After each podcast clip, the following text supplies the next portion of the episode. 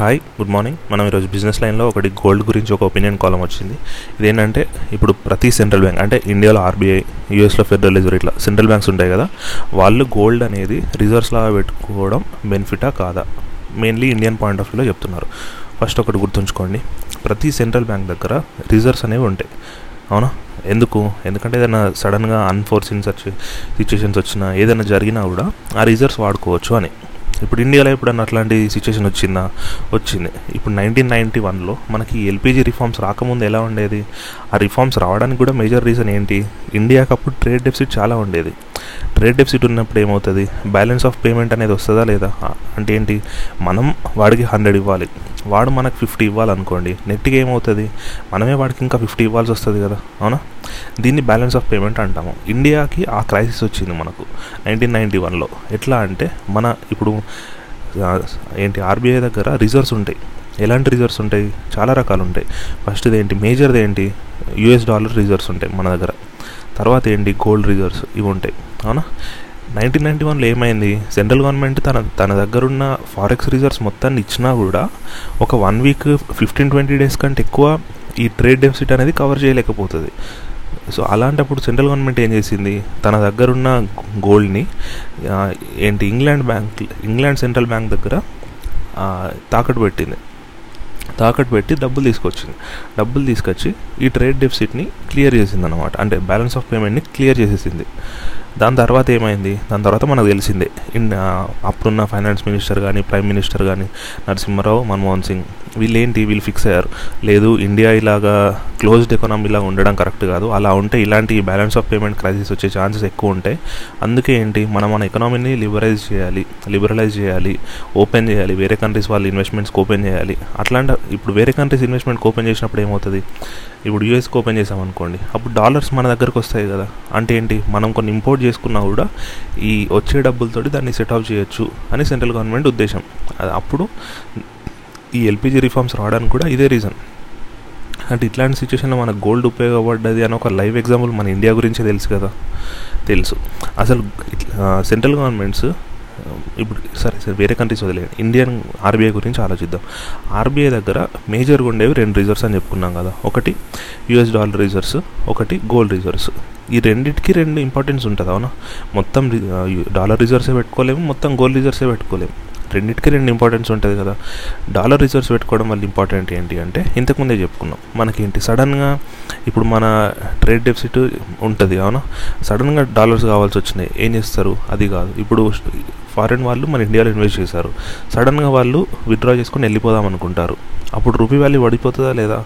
అలా పడిపోకుండా ఉండడానికి సెంట్రల్ గవర్నమెంట్ దగ్గర డాలర్స్ ఉన్నాయనుకోండి అప్పుడు ఏంటి వాళ్ళు డిమాండ్ సప్లైని మెయింటైన్ చేయగలుగుతు చేయగలుగుతారు. దాని ద్వారా ప్రైస్ అనేది స్టేబుల్గా ఉంటుంది. అవునా? ఇప్పుడు ఆలోచించండి. ఒక ఎగ్జాంపుల్ తీసుకుందాం. Central government FDI rules change చేసింది. సపోజ్ ఒక సెక్టర్లో సెవెంటీ ఫోర్ పర్సెంట్ ఉండాల్సింది. దాన్ని తగ్గిస్తూ ఫార్టీ నైన్ పర్సెంట్కి చేసింది. అప్పుడు ఏమవుతుంది foreign companies twenty four percent తీసేయాలి కదా ఇండియాలో నుంచి. అప్పుడు ఏంటి వాళ్ళు వాళ్ళు రూపీస్ అమ్మేయాలా లేదా? డాలర్ కొనుక్కోవాలి వాళ్ళు. ఎందుకంటే వాళ్ళ దగ్గర రూపీ అసెట్ ఉంది ఇండియాలో. వాళ్ళకి రూపీ అసెట్ అవసరం లేదు కదా. సో వాళ్ళు రూపీని అమ్మేస్తారు. అమ్మేసి మాకు డాలర్ కావాలి డాలర్ కావాలి అంటారు. అప్పుడు ఏంటి డాలర్ వాల్యూ పెరుగుతుంది కదా. డాలర్ వాల్యూ పెరిగిందంటే ఇండైరెక్ట్ ఏమైనట్టు? రూపీ వాల్యూ పడిపోయినట్టే కదా. ఇట్లాంటి సిచ్యుయేషన్లో ఆర్బీఐ ఏం చేస్తుందంటే నాకు డాలర్ కావాలి డాలర్ కావాలని ఫారిన్ కంపెనీస్ అడిగినప్పుడు సరే నా దగ్గర ఉంది నేను సప్లై చేస్తా అని అన్ఇంటరప్టెడ్గా సప్లై చేస్తూనే ఉంటుంది. ప్రైజెస్ హైలోనే ఉంచి. ఏది రూపీ ప్రైస్ హైలోనే ఉంచి. దీని ద్వారా మన కరెన్సీ అనేది డిప్రిషియేట్ కాకుండా ఉంటుంది. ఇదొక బెనిఫిట్. మరి అదే గోల్డ్ ద్వారా బెనిఫిట్ ఏంటి అంటే ఇప్పుడు సపోజ్ ఆలోచించండి. మన దగ్గర ఫుల్ డాలర్ రిజర్వ్స్ ఉన్నాయి. సడన్గా డాలర్ వాల్యూ పడిపోయింది అనుకోండి. అప్పుడు మన రిజర్వ్స్ అన్నీ రిజర్వ్స్ వాల్యూ తగ్గినట్టేనా కాదా? ఎగ్జాంపుల్ మన దగ్గర ఒక హండ్రెడ్ డాలర్స్ ఉన్నాయి అనుకుందాం. సెవెంటీ ఫైవ్ రూపీస్ అనుకుందాం దాని ప్రైస్ ఈరోజు అంటే ఎంత? సెవెన్ థౌసండ్ ఫైవ్ హండ్రెడ్ ఉన్నాయి మన దగ్గర రిజర్వ్స్ లాగా. అంటే ఏంటి? నా దగ్గర సెవెన్ థౌసండ్ ఫైవ్ హండ్రెడ్ ఉన్నాయి ఎమర్జెన్సీగా మనం పెట్టుకున్నట్టు. సపోజ్ సడన్గా ఒక త్రీ మంత్స్ తర్వాత డాలర్ వాల్యూ అనేది సెవెంటీ రూపీస్ పడిపోయింది అనుకోండి. మన దగ్గర ఎన్ని రిజర్వ్స్ ఉన్నాయి? హండ్రెడ్ డాలర్స్ ఉన్నాయి. అంటే ఎంత అయినట్టు ఇప్పుడు? మన రిజర్వ్స్ సెవెన్ థౌసండ్ అయినట్టు. అంటే సెవెన్ థౌసండ్ ఫైవ్ హండ్రెడ్ నుంచి సెవెన్ సెవెన్ థౌసండ్కి పడిపోయినట్టు. ఇది నెగటివేనా కాదా? మనం కంప్లీట్ మన హండ్రెడ్ హండ్రెడ్ పర్సెంట్ రిజర్వ్స్ డాలర్స్లోనే పెట్టుంటే మన రిజర్వ్స్ వాల్యూ పడిపోయేది కదా. అందుకే డైవర్ డైవర్సిఫై చేయడానికి మనం గోల్డ్ పెడతాం. ఒకసారి ఆలోచించండి. మీరే ఆలోచించండి. మీరు ఏదైనా డైవర్సిఫై చేయాలి అంటే సిమిలర్ అసెట్ కొంటారా డిఫరెంట్ అసెట్ కొంటారా? మీరు మీరు ఒకసారి ఆలోచించండి. మీ దగ్గర టెన్ ల్యాక్స్ ఉన్నాయి. మీరు ఏం చేస్తారు? మేము నేను డిఫరెంట్ డిఫరెంట్ దాంట్లో పెడతా అనుకుంటే రెండు ఒకటి హైదరాబాద్ ల్యాండ్లో పెట్టి ఇంకోటి వైజాగ్ ల్యాండ్లో పెడతారా? అట్లా పెడతారా? రెండు ల్యాండ్సే కదా ఎక్కడ ఉంటే ఏముంది? పెరిగితే రెండు ల్యాండ్స్ పెరిగితే పడిపోతే అంటే మరీ ఎక్కువ పెరగకపోతే రెండు పెరుగు అంతే కదా? మనం డైవర్సిఫికేషన్ అంటే ఏంటి? సిమిలర్ అసెట్స్ కాకుండా డిఫరెంట్ డిఫరెంట్ అసెట్స్లో పెట్టడం. అంటే నా దగ్గర టెన్ ల్యాక్ ఉంది. నేను ఒక ఫైవ్ ల్యాక్ ల్యాండ్లో పెడుతున్నా. ఒక టూ ల్యాక్స్ గోల్డ్లో పెడుతున్నా. ఒక వన్ ల్యాక్ మ్యూచువల్ ఫండ్స్లో పెడుతున్నా. ఇంకో టూ ల్యాక్స్ ఏదో హ్యాండ్ లోన్స్ ఇస్తున్నా తెలిసిన వాళ్ళకి. ఇప్పుడు ఏమవుతుంది సరే నాకు సడన్గా డబ్బులు అవసరం పడ్డాయి.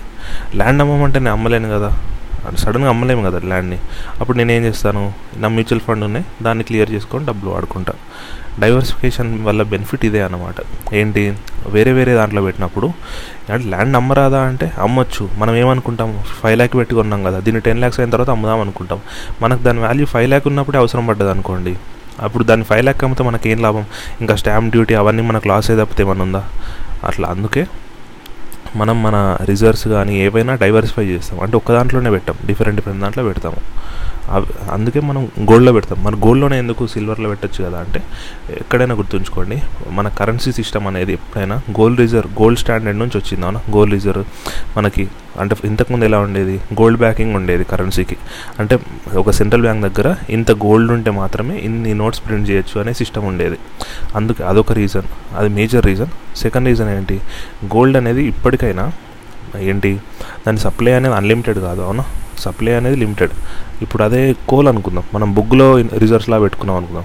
కోల్ రిజర్వ్స్ ఏమైనా లిమిటెడా కాదు కదా. అందుకే గోల్డ్లో పెడతాం మనం.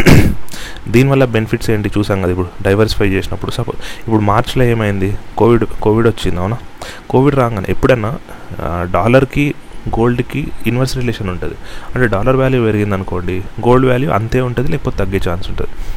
డాలర్ వాల్యూ పడిపోయిన నెక్స్ట్ సెకండే గోల్డ్ వాల్యూ పెరగడం స్టార్ట్ అవుతుంది. ఎందుకు? ఎందుకంటే కరెన్సీకి ఆపోజిటే కదా ఫిజికల్ అసెట్ అవునా? కరెన్సీ అనేది ఏమైనా ఫిజికల్ అసెట్టా అదొక పేపర్ అంతే కరెన్సీ అనేది. రియల్ అసెట్ ఏంటి? గోల్డ్ బిల్డింగ్స్ ఇట్లాంటివి రియల్ అసెట్స్ కదా. ఇప్పుడు గవర్నమెంట్స్ బిల్డింగ్స్ని రిజర్వ్లో పెట్టుకోగలుగుతా? పెట్టుకోలేదు కదా. అందుకే గవర్నమెంట్స్ గోల్డ్ని పెట్టుకుంటాయి. మొన్న మార్చ్లో టూ థౌజండ్ ట్వంటీ మార్చ్లో ఏమైంది మనకు? ఏంటి? కోవిడ్ వచ్చి ఎకనామిక్స్ ఇంపాక్ట్ అయినాయి. యూఎస్ ఎకనామీ ఇంపాక్ట్ అయింది. అక్కడ కరెన్సీ సర్క్యులేషన్ ఇష్టం వచ్చినట్టు పెంచేశారు ఏంటి స్టిమ్లస్ ప్యాకేజ్ అది ఇదనే టూ ట్రిలియన్ వరకు ఇష్టం వచ్చినట్టు పెంచేశారు కరెన్సీ సర్క్యులేషన్ అప్పుడు ఏమైంది మనకి యూఎస్ డాలర్ పడిపోయింది. ఇండియా రూపీతో కంపేర్ చేయకండి. ఎందుకంటే ఇండియన్ రూపీ కూడా పడిపోయింది కాబట్టి రెండు పడిపోయినట్టు కాబట్టి మనకు అర్థం కాదంతే US డాలర్ని with respect to China compare చేయండి. US డాలర్ని with respect to pound compare చేయండి అట్లా అట్లా కంపేర్ చేసినప్పుడు నాకు అర్థమవుతుంది. ఏంటి యూఎస్ డాలర్ అనేది పడిపోయిందని. అక్కడ ఏమైంది? మనకి లాస్ట్ ఇయర్ చూసుకుంటే ఏప్రిల్ నుంచి మే నుంచి గోల్డ్ ప్రైజెస్ స్కై రాకెట్ అయిపోయినాయి అవునా? దాని ముందు thirty four thousand thirty five thousand ఆ రేంజ్లో ఉంటే ఫిఫ్టీ త్రీ థౌసండ్ ఆ రేంజ్ వరకు కూడా వెళ్ళినాయి మన గోల్డ్ ఇండియన్ ప్రైజెస్లో చూసుకుంటే. అవునా? అంటే నియర్లీ సిక్స్టీ పర్సెంట్ ఇంక్రీజ్ అయింది గోల్డ్ వాల్యూ మళ్ళీ ఎప్పుడైతే యూఎస్ ఎకనామీ రికవర్ అయ్యి జో బైడెన్ గెలిచి స్టిమ్యులస్ ప్యాక్ స్టిమ్యులస్ ఇచ్చి మళ్ళీ ఎకనామీ రికవర్ అయ్యేసరికి ప్రైజెస్ అనేది మళ్ళీ తగ్గింది. ఫిఫ్టీ త్రీ నుంచి మొన్న రీసెంట్గా ఫార్టీ ఫోర్ ఫార్టీ అక్కడి వరకు కూడా వచ్చింది. మళ్ళీ ఇప్పుడు కొంచెం పెరిగింది. కాకపోతే ఫార్టీ త్రీ అక్కడ కూడా అంటే టెన్ థౌసండ్ మళ్ళీ తగ్గింది గోల్డ్ ప్రైస్ అవునా? దీన్ని బట్టి మనం ఒకటి ఎస్టాబ్లిష్ చేయొచ్చా లేదా? గోల్డ్ ప్రైస్ యూఎస్ డాలర్ అనేది పెరిగితే గోల్డ్ ప్రైస్ తగ్గుతుంది. డాలర్ వాల్యూ పడిపోతే గోల్డ్ ప్రైస్ పెరుగుతుంది. అంటే రెండింటికి ఇన్వర్స్ రిలేషన్ ఉంది అని. సో ఈ ఇక్కడ ఇప్పుడు ఒపీనియన్ కాలంలో వీళ్ళు చెప్తుంది ఏంటి అంటే మనం ఒకటే దాంట్లో పెట్టకూడదు అది కరెక్టే. రెండిట్లో డైవర్సిఫై చేయాలి అది కూడా కరెక్టే. మన దగ్గర ఇప్పుడు ఎన్ని రిజర్వ్స్ ఉన్నాయి? గోల్డ్ రిజర్వ్స్ మన దగ్గర nearly six hundred six six ninety five tons of gold ఉంది. అంటే సెవెన్ హండ్రెడ్ టన్స్ ఉంది. మనమే ఎక్కువ కాదు. మన టాప్ ఎవరు? అందరికంటే టాప్ యుఎస్ అన్నమాట. యుఎస్ అందరికంటే టాప్ రిజర్వ్స్లో వాళ్ళకి eight thousand one thirty three tons ఉన్నాయి. అట్లా. వాళ్ళకి eight thousand one thirty three runs ఉన్నాయి. సెకండ్ ఎవరు జర్మనీ. వాళ్ళ దగ్గర నియర్లీ ఒక టూ థౌ త్రీ థౌసండ్ వరకు ఉన్నాయి. త్రీ థౌసండ్ టన్స్ వరకు ఉన్నాయి. తర్వాత తర్వాత కంట్రీ కాదు తర్వాత ఐఎంఎఫ్ దగ్గర రిజర్వ్స్ ఉన్నాయి. ఎందుకంటే వాళ్ళు మానిటరీ ఫండ్ కాబట్టి వాళ్ళ దగ్గర రిజర్వ్స్ ఉంటాయి. తర్వాత ఇటలీ ఫ్రాన్స్ రష్యా చైనా ఇవన్నీ ఉన్నాయి. మనం టెన్త్ ప్లేస్లో ఉన్నాం. ప్రజెంట్ ప్రజెంట్ అయితే. ఇక్కడ మరి యూఎస్ ఎందుకు అన్నీ ఉంచుకుంది అంటే వేరే కంట్రీస్ ఆలోచించండి. వేరే కన్ ఇప్పుడు యూఎస్ అనేది గ్లోబల్ కరెన్సీ యూ అందుకే వేరే కంట్రీస్ అందరూ వాళ్ళ రిజర్వ్స్లో యూఎస్ డాలర్ని పెట్టుకుంటారు. యూఎస్కి యూఎస్ డాలర్ని పెట్టుకుంటే దానికి ఏమైనా లాభం ఉందా? ఇండి ఇప్పుడు ఇండియా తన రిజర్వ్స్లో రూపీస్ని పెట్టుకుంటే మన లాభం ఉందా? లేదు కదా. అలాగే యూఎస్ సెంట్రల్ బ్యాంక్ కూడా యూఎస్ డాలర్ని పెట్టుకుంటే మన లాభం ఉంటుందా? అందుకే వాళ్ళు యూఎస్ డాలర్స్ తక్కువ ఉంచుకుంటారు. వాళ్ళు గోల్డ్లోనే ఉంచుకుంటారు. వాళ్ళ టోటల్ రిజర్వ్స్లో సెవెంటీ ఎయిట్ పర్సెంట్ గోల్డే. ఇండియా పాయింట్కి వస్తే మన టోటల్ రిజర్వ్స్లో మన గోల్డ్ అనేది సెవెన్ పర్సెంటే. ఎందుకు? ఎందుకంటే మనము ఒక కరెన్సీని రిజర్వ్లా పెట్టుకోగలుగుతాం. అవునా? ఎందుకు? యుఎస్ డాలర్ అనేది గ్లోబల్ కరెన్సీ కాబట్టి మనం దాన్ని రిజర్వ్లా పెట్టుకోగలుగుతాం. యుఎస్ యుఎస్ పాయింట్ ఆఫ్ వ్యూలో ఆలోచించండి. వాళ్ళ కరెన్సీయే డాలర్ వాళ్ళు కూడా డాలర్ని రిజర్వ్లా పెట్టుకుంటే అది ఫూలిష్నెస్సా కాదా? అవునా? వాళ్ళు రిజ మనం రిజర్వ్స్ పెట్టుకునేది ఎందుకు? ఏదైనా సడన్గా వచ్చినప్పుడు అని కదా. వాళ్ళకి రిజర్వ్ డాలర్స్ తోటి ఏం పని? వాళ్ళు కొత్త డాలర్సే ప్రింట్ చేసుకుంటారు కదా. US current US federal reserve వాళ్ళు. అందుకే వాళ్ళు డాలర్లో ఎక్కువ రిజర్వ్స్ పెట్టుకోరు. సెవెంటీ ఎయిట్ పర్సెంట్ వాళ్ళ రిజర్వ్స్ అన్నీ గోల్డ్లోనే ఉన్నాయి. జర్మనీది కూడా సెవెంటీ ఫోర్ పర్సెంట్ రిజర్వ్స్ గోల్డ్లోనే ఉన్నాయి. ఇటలీది కూడా సిక్స్టీ నైన్ పర్సెంట్ ఫ్రాన్స్ది సిక్స్టీ ఫోర్ పర్సెంట్. ఈ నాలుగు కంట్రీసే హయ్యెస్ట్ అమౌంట్ ఆఫ్ రిజర్వ్స్ పెట్టుకుంటాయి. మనం చైనా కానీ ఇండియా కానీ మన చైనాది త్రీ పర్సెంట్ రిజర్వ్స్లో వాళ్ళు వాళ్ళు కూడా యూఎస్ డాలర్స్ ఎక్కువ పెట్టుకున్నారు. మనం కూడా సెవెన్ పర్సెంట్ అంటే మనం కూడా మేజర్గా యూఎస్ డాలర్సే పెట్టుకున్నాం అట్లా. డెవలపింగ్ కంట్రీస్ కాబట్టి మనము ఫ్లక్చుయేషన్స్ చాలా ఉంటాయి. అట్లా. అది ఇంపార్టెంట్ పాయింట్ అనమాట థ్యాంక్ యూ